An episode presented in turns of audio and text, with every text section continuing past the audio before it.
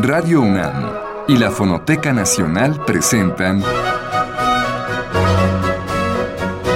Retrato Hablado, Segunda Época. Una serie a cargo de Elvira García. Joaquín Gutiérrez Heras, primera parte.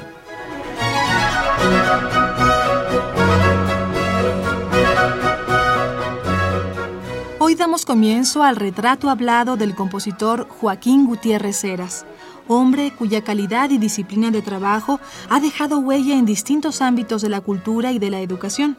Por un lado, en la creación de música para algunas películas del escaso pero buen cine mexicano que se hizo desde los años 60 y hasta los años 90, y por el otro, en la traducción de libros de autores alemanes como Walter Mürch y Alain Hus.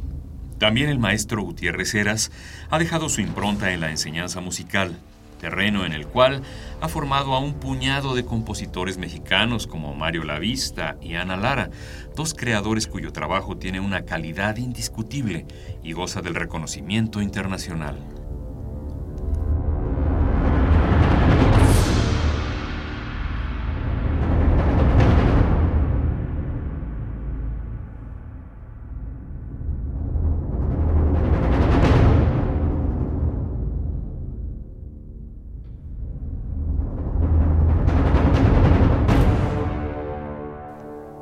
Pero en el ámbito en que mayor peso ha tenido ese carácter disciplinado y tenaz del maestro Gutiérrez Heras, ha sido en el de su propia composición, premiada por primera vez en el año de 1949, cuando el compositor apenas tenía 22 años de edad. Esta obra fue estrenada por la Orquesta Sinfónica Nacional. Pero en este recuento de vida, empecemos por acercarnos al lejano territorio de la infancia, que en el caso de Joaquín Gutiérrez Heras ocurre y transcurre en la provincia mexicana. Dejemos que él nos lo cuente.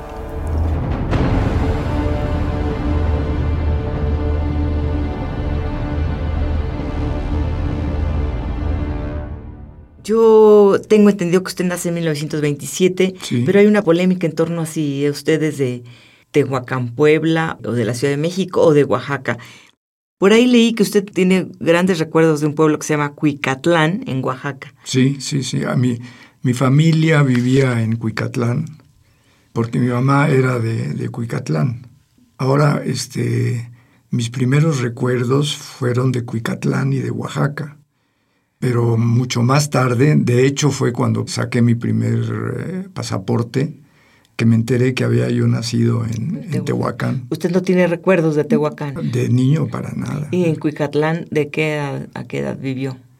No, pues mis primeros recuerdos son de Cuicatlán, ¿Hasta qué edad? ¿Hasta los cinco años? O? No, luego estuve en Oaxaca un tiempo. Ajá, en la ciudad de Oaxaca. Y después ya vine a la, a la Ciudad de México, tenía como cinco años. Entonces se acuerda tanto de Cuicatlán como de Oaxaca. Oaxaca, Oaxaca. sí, sí. ¿Y cómo es Cuicatlán? ¿Qué recuerda de ese lugar? Mire, mi, mi padre, este, que era español, tenía un ingenio de azúcar. Y bueno, pues era un ingenio ahí este, que estaba muy pegado al, a la vía del tren. Y eso es lo que yo recuerdo, ver pasar, ver pasar el tren, que me gustaba mucho verlo pasar. Y jugar en, en pues ahí en el campo, en los arroyos, a pancles les decían, o les dicen donde se guarda el agua para riego, ¿no? Bueno, eran, eran como riachuelos, uh -huh. ¿no? Sí. El riachuelo que lleva el agua a los sembradíos. Supongo que sí, uh -huh. sí. ¿Y el sonido del tren? Sí, era, era pues eran, digamos, mis diversiones, por decirlo así, ¿no? No había muchas diversiones en ese pueblo, pues, era muy pequeño, pues me imagino, no, el pueblo. No, este, a veces un tío mío que luego, este, el que manejó la, este ingenio, a veces me llevaban en caballo a, a, al pueblo propiamente dicho. ¿no? Porque usted, ustedes estaban en las afueras. Sí.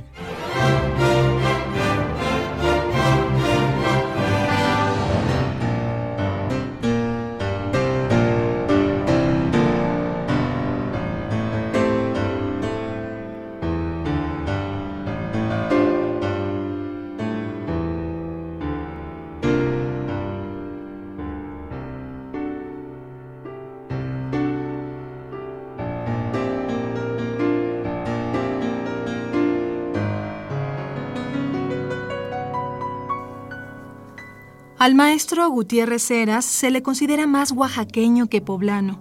Como él nos lo ha dicho, Tehuacán, Puebla, no existen los recuerdos de su niñez.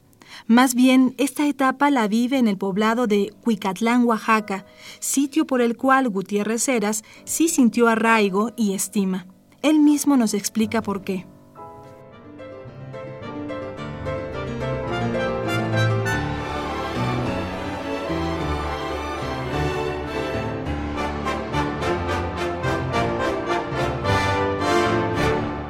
¿Y después de Oaxaca qué recuerda? Bueno, ahí sí este, viví con unos españoles y iba yo a la escuela los primeros años, ¿no? De párvulos. Y, y, poco tiempo después, creo que dos años después, este, ya me trajeron a México. Y es usted hijo único, ¿verdad? Sí, mi papá murió cuando yo era muy pequeño. ¿Qué edad tenía usted cuando falleció su padre? Pues debo haber tenido que tres, cuatro años, algo así. ¿Usted recuerda no, eso? No, no lo recuerdo. ¿Nada más de pronto ya no vio a su papá o qué? Exactamente, sí, sí. Yo no lo recuerdo para nada realmente. ¿Y eso cambia su vida? ¿O usted no lo percibe? Bueno, sí, sí, sí cambia porque de, de ahí, este, para adelante fue mi tío el que se encargó de, bueno, de... De usted y de su de, madre. de- sí, sí. Que era hermano de su padre. Sí, El tío. El que se hizo cargo del, del ingenio. sí, sí.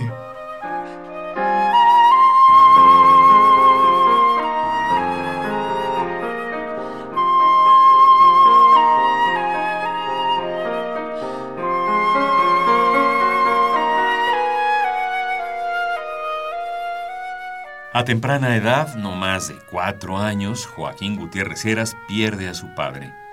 A partir de ese hecho, la vida de nuestro personaje cambiará radicalmente, pues no solo los negocios del papá quedan bajo la responsabilidad de uno de los hermanos del difunto, sino que también el propio Gutiérrez Heras empezará a vivir el rigor de las decisiones de aquel tío.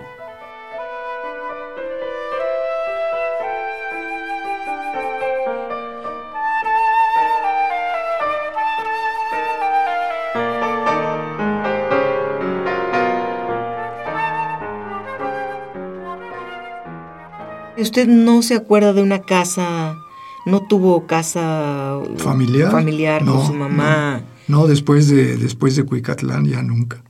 ¿Y qué se hizo su mamá? Bueno, pues, pues andaba por ahí. ¿Se acuerda usted de ella? no, claro, porque, porque la volvió a ver cuando ya era yo más grande, ¿no? ¿Y lo iba a visitar a los internados ella? No, no, porque, bueno, mire, son historias un Sí, poco, muy personales. un poco como de, ¿cómo se llama este escritor? Como el, el escritor este inglés, este, Great Expectation, Dickens. Ah, Dickens. ajá. Es una historia un poco Charles dickensiana. Dickens. Ah, sí, claro. Sí. Bueno, todas las historias, pues tienen, nuestras historias tienen mucho, mucho de, pues a veces de trágico y a veces de, de cómico, ¿no? O de Mm. difícil, ¿no? Yo creo que no hay infancias, a mí me parece que no hay infancias fáciles, ¿no? Me imagino que esta forma de vida a usted, pues bueno, lo marca para, para un carácter, para una manera de ser, desde luego, ¿no? Eh, Sí, quizá, pero eso, eso no se uno cuenta en el momento. Claro. Quizá más tarde sí, Sí, nota uno que hay años. ciertas carencias, pero, pero los niños eh, toman las cosas como vienen, ¿no?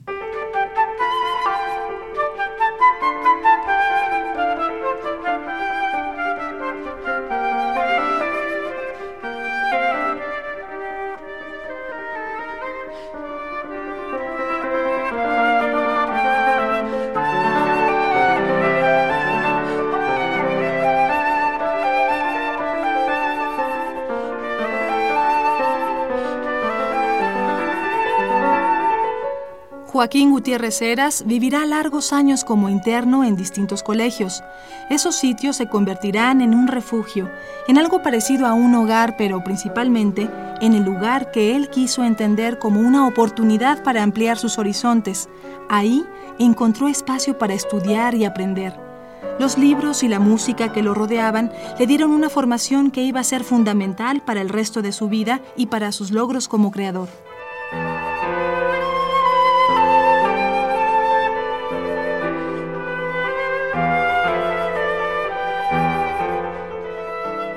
Entonces después usted llega a la Ciudad de México, ¿verdad? Es, a los cinco años está Más o menos, viviendo sí. ya en la Ciudad de México y es en la época que entra usted al, al colegio alemán. No, estuve en varias escuelas. Estuve en el colegio Williams como interno y luego estuve en, un- en una escuela del gobierno hasta que estuve en un, en un internado de un profesor que había sido profesor del colegio alemán y él este a los eh, bueno los que tenía en su en su internado los preparaba para entrar al colegio alemán para que hicieran un examen y pudieran entrar a su a su nivel digamos y después de eso estuve muchos años en otro internado del del profesor este que era del colegio alemán Y usted termina hasta, hasta la prepa en el sí colegio alemán, sí. todavía de interno. ¿O Bueno, no? sí, este, porque el internado no era del colegio sí. alemán, era, era algo Del aparte. profesor, sí. Pero usted hasta, digamos, deja usted en un internado, el internado, toda esta vida de internados, hasta que es, digamos, adolescente o joven ya.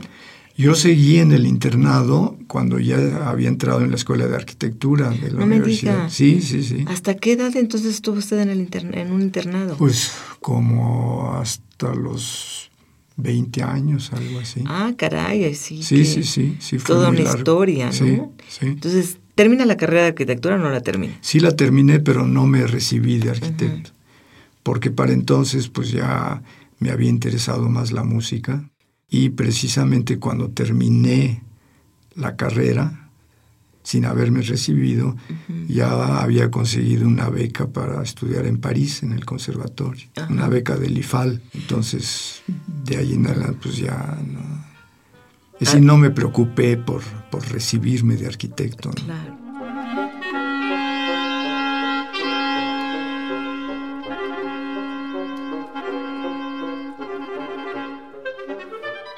El hermetismo que caracteriza a la personalidad del compositor Joaquín Gutiérrez Heras no le ha impedido hacer amigos. En nuestro país cuenta con el cariño y con el respeto de sus contemporáneos y de sus alumnos de composición, así como de otros creadores ligados al cine, la literatura y la arquitectura. El maestro Gutiérrez Heras no es de aquellos seres que va de reunión en reunión repartiendo sonrisas, pero sí de esos otros que sabe cultivar una vida interior a través de la música, a partir de la literatura, del cine o de la conversación suave y discreta.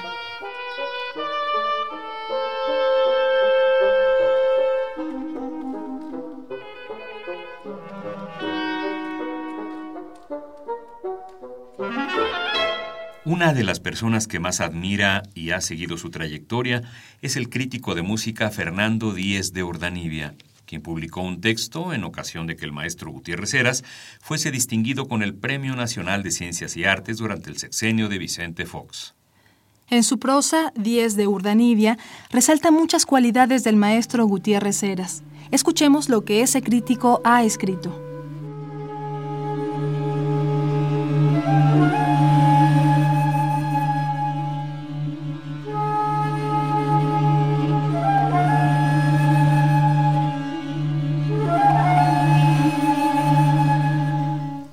Aunque no sepa con precisión si nació en Tehuacán o en Oaxaca, Joaquín Gutiérrez Heras no tiene duda sobre la fecha, 28 de septiembre de 1927.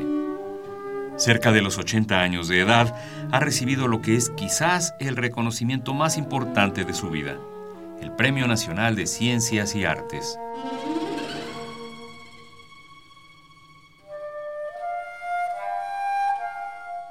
Y opina Díez de Urdanibia. En el panorama de la creación, donde a través de muchos años ha persistido la idea fabricada de que la música mexicana de arte comienza con Carlos Chávez, Gutiérrez Heras es personaje independiente y singular. Arquitecto de profesión, compositor de origen autodidacta, pero sobre todo hombre de talento avasallante y humor drolático, desde un principio encontró en el pentagrama sitio idóneo para plasmar sus ideas estéticas, donde subyace naturalmente la evidencia de su nacionalidad, pero flota un sentido universal que va más allá del espacio y del tiempo. Yo diría que fui mi primer maestro de música, expresó alguna vez.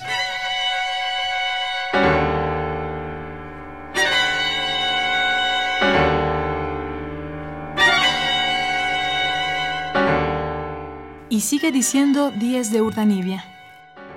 Joaquín ha confesado siempre su llegada tardía a la música y la manera más intuitiva que enterada de ir escuchando, analizando y desmenuzando por escrito los compases inmortales de Brahms y de Beethoven. Un amor infantil al piano, la curiosidad pertinaz por inmiscuirse en orquestas estudiantiles como timbalero, el ejercicio incipiente del violonchelo y una disciplina enderezada en la Escuela Nacional de Música le dieron oficio práctico que muchos compositores de escritorio podrían envidiar. Concluye Fernando Díez de Urdanibia.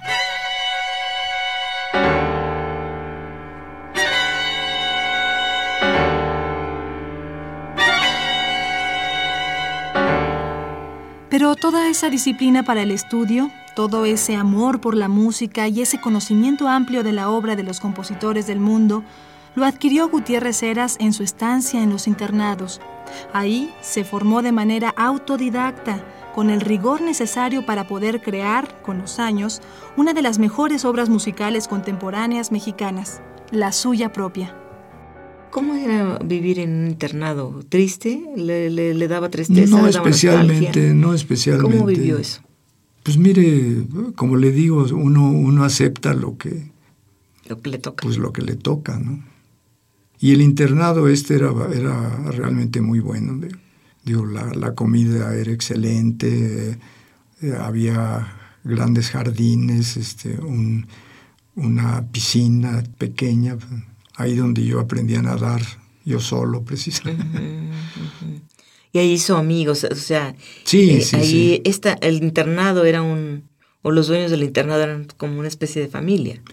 Pues no, porque pues, eran, eran alemanes y eran bastante, yo diría, este, pues duros.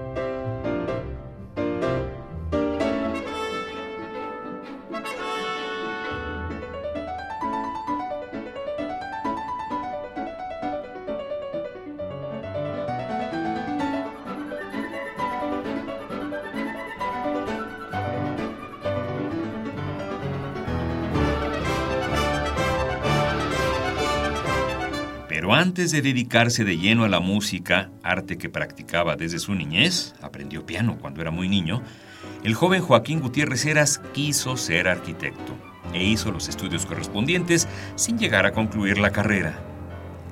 Su responsabilidad de estudiante de arquitectura no lo alejó de la música, todo lo contrario. La estudiaba diariamente y componía en secreto y en silencio. Finalmente, la vocación por la composición musical se impuso por sobre la arquitectura. Así, Gutiérrez Heras empezó a cerrar capítulos de su vida. Uno, el relacionado con su prolongada estancia en internados. Dos, el decidir no ser arquitecto. Bueno, maestro, entonces, ¿qué se siente pues de pronto salir a, a la libertad e irse a París? Porque ocurre justo después de que usted termina, bueno, no termina, hace sus estudios de arquitectura, ¿no? Sí, bueno, lo que pasa es que como gané un premio de composición cuando todavía estaba en arquitectura, en 49, que metía un concurso homenaje a Chopin en el 49, una obra para piano y orquesta que se llama Divertimento, y, gané un segundo premio. Entonces, eh, gracias a esto también conseguí la, beca del IFAL para ir a París. En 49 usted tenía veintitantos años, ¿no? 22. 22 años. Y esa obra es la que posteriormente dirige Moncayo. Moncayo, sí. Moncayo con la Sinfónica, sí, ¿verdad? Sí, exactamente, sí. ¿En, el, ¿En qué año se habrá? 50, Al, año, al año siguiente, sí.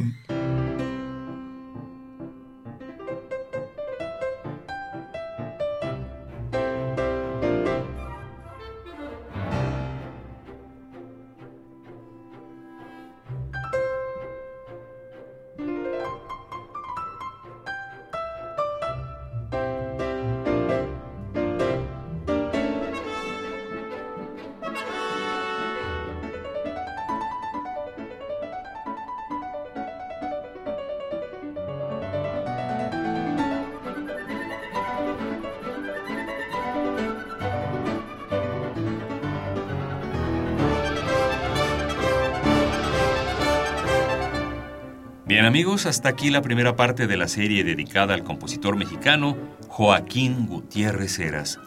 Los invitamos a escuchar la segunda el próximo lunes en punto de las 6 de la tarde.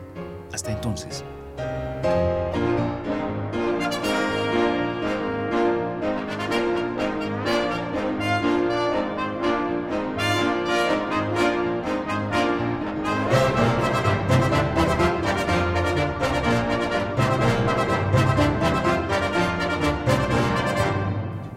En este programa en la grabación Miguel Ángel Ferrini, montaje Miguel Ángel Mendoza, en la producción Liliana Reyes e Isela Villela, y en las voces María Sandoval y Juan Stack.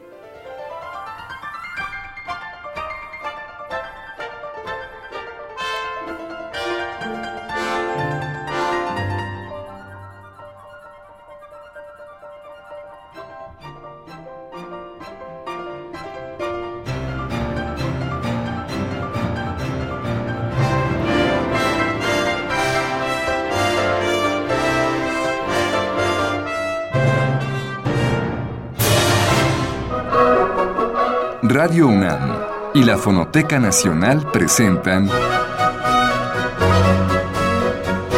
Retrato Hablado, Segunda Época. Una serie a cargo de Elvira García.